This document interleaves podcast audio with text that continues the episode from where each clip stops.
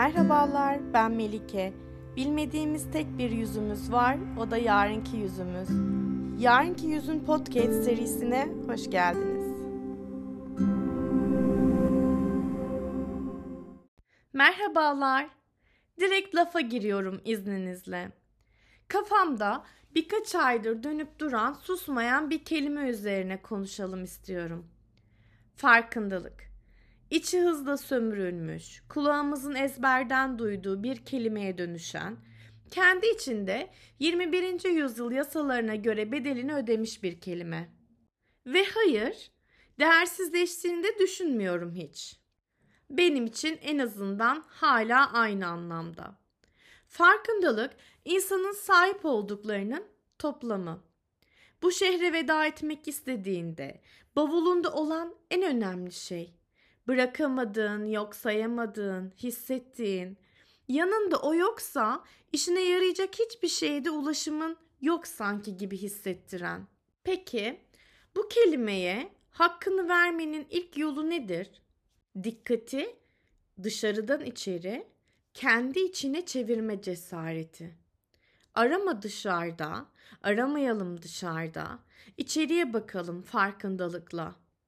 Farkına varan yaşadı. Evet, gerçek manada yaşadı. Ne demişler? Her arayan bulamaz ama bulanlar mutlaka arayanlardır. Kendinizi aramanız lazım. Görmeniz lazım. Bakın, orada bir yerdesiniz. Nasıl ki yağmur yağıyor, bedenimiz ıslanıyor. Nasıl ki gökyüzü mavi görüyoruz. Peki içimiz? İçimiz gökkuşağının hangi renginde? Hangi renklerinde? Arıyor musun? Görüyor musun ve tabii ki yaşıyor musun? Ölümcül kimliklere sahibiz. Bana içimin derinliğinde ne olduğum sorulduğunda bunda herkesin içinin derinliğinde ağır basan tek bir aidiyetin bir bakıma kişinin derin gerçekliğinin doğarken ebediyen belirlenen ve artık değişmeyecek olan özünün var olduğu inanışı yatıyor. Sanki geri kalanını, bütün geri kalanını özgür insan olarak kat ettiği yolun, benimsediği inanışların, tercihlerin, kendine özel duygusallığının, yakınlıklarının, sonuçta yaşamının hiçbir önemi yokmuş gibi. Kimlik, insanın zamanın içindeki incelişinde onu dünyaya bağlayan bir ayna. Dünyanın yeni zamanlarında insanlığın küllerinden kuracağı düzenin temeline konan bilge taş nedir? Aslında yazdıkça hayatımda sözcüklerden çekinmeyi öğrendiğim farkındalığına vardım mesela. En açık gibi görünen çoğu zaman en kalleş olandır.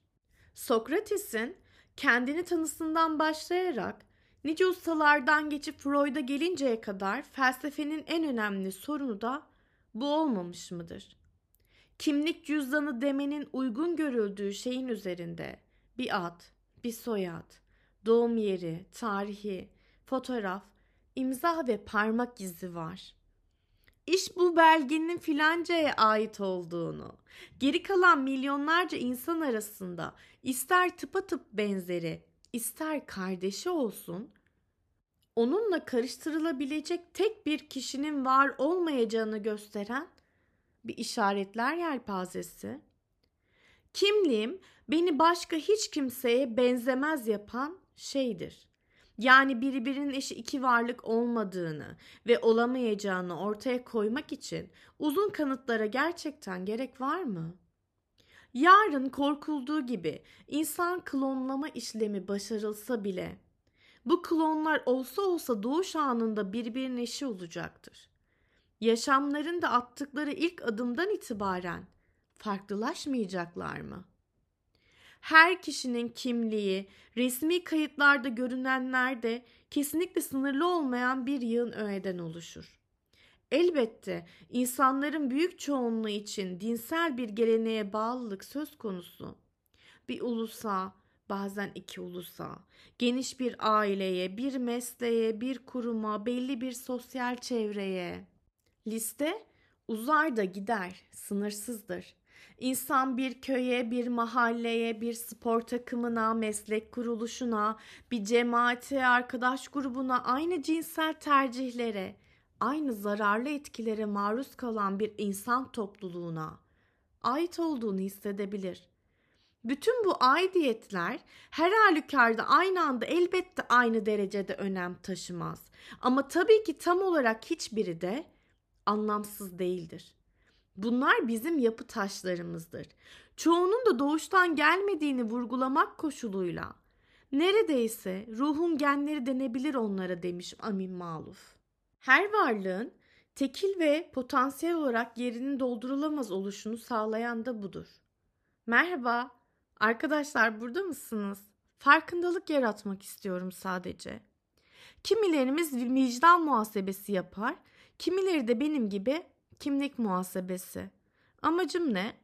İçimde yeniden kendime döneceğim herhangi bir esas aidiyet bulmak olmadığından bunun tam tersi bir yol izlerim. Kimliğimde ne kadar öğe varsa ortaya çıkarmak için belleğimi didik didik eder, bunları toplar, sıralar, hiçbirini reddetmez. Ben bir göçmen kızıyım. Ard arda göçlerle Türkiye'ye gelmiş bir ailenin kızıyım. Türk olmayı milyonlarca insanla birlikte paylaşıyorum. Aidiyetlerimin her biri beni çok sayıda insana bağlıyor. Buna karşın hesaba kattığım aidiyetlerim çoğaldıkça kimliğimde özel bir durum olarak ortaya çıkıyor. Her insanla birçok ortak aidiyetlerim var. Ama dünyada hiç kimse benim bütün aidiyetlerimi hatta bunların büyük bir kısmını benimle paylaşamaz. Annem babam da olsa, kızım oğlum da olsa, başka birinden farklı olan öznel kimliğimin apaçık ortaya konması için sıralayabileceğim onlarca ölçütten pek azı yeterli olacaktır. Bakabiliyor musunuz içinize? Bavulun fermuarı yavaş yavaş açılıyor mu? Yaşam farklılıklara gebe. Yeniden üretim varsa asla hiçbir şey aynı olmuyor. İstisnasız her insan karma bir kimlikle donanmış. Unutulmuş çatlakları, hiç akla gelmeyen dallanmaları, kök saldığı yerleri, yeşerdiği insanlar, biricik olduğunu, yerinin başkası tarafından doldurulamayacağını keşfetmesi için kendi kendine sorular sorması ve içine dönmesi gerekir. Sen karmaşık, biricik, yeri doldurulamaz, başka hiç kimseyle karıştırılamazsın. Bütün insanların eşit olmasından bahsetmiyorum. Her birinin farklı olmasından bahsediyorum. Bütün bu yaşam boyunca oluşan bir ben var. Doğarken içimizde var olan kimlik öğelerimiz fazla değil. Ne çok insan kendini boşluğa kaptırıp ne olup bittiğini anlamaktan vazgeçmiş. Ne çok insan etraflarındaki dünyanın artık nüfuz edilemez, düşman, aklını yitirmiş, kaybetmiş, şeytani olduğuna bir kere karar verdiği için evrensel kültüre yapacağı katkılardan vazgeçmiştir. Ne çok insan kurban rolüne sığınmaya istek duymuştur. Dünya kime ait? Hiçbir ırka, hiçbir ulusa ait değil. Tarihin öteki anlarından çok daha fazla olarak orada kendine bir yer açmayı isteyen herkese ait. Kendi yararına kullanmak için oyunun yeni kurallarını ne kadar bazen şaşırtıcı olsa da kavramaya çalışan herkese ait. Doğru anlaşılsın. İçinde yaşadığımız dünyanın çirkinliklerini bir tesettür peçesiyle örtmeye çalışmıyorum. Sadece bu podcast'in başından beri onda yolunda gitmeyen şeyleri, aşırılıkları, eşitsizlikleri, ölümcül kontrolden çıkışları kınamak, umutsuzluk eğilimini boyun bükerek, edilgenliğe sığınarak, başarısızlığa ve yalnızlığa mahkum tarafından kurtulmak üzerine konuşmak istiyorum. Bir panter nasıl evcilleştirilmeli? Neden panter diyeceksiniz? Çünkü eziyet edildiğinde öldürür. Çünkü serbest bırakılırsa öldürür.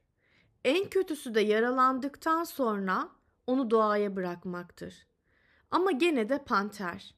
Melike deli misin diyeceksiniz. Evet, gene de panter. Çünkü panter evcilleştirilebilir.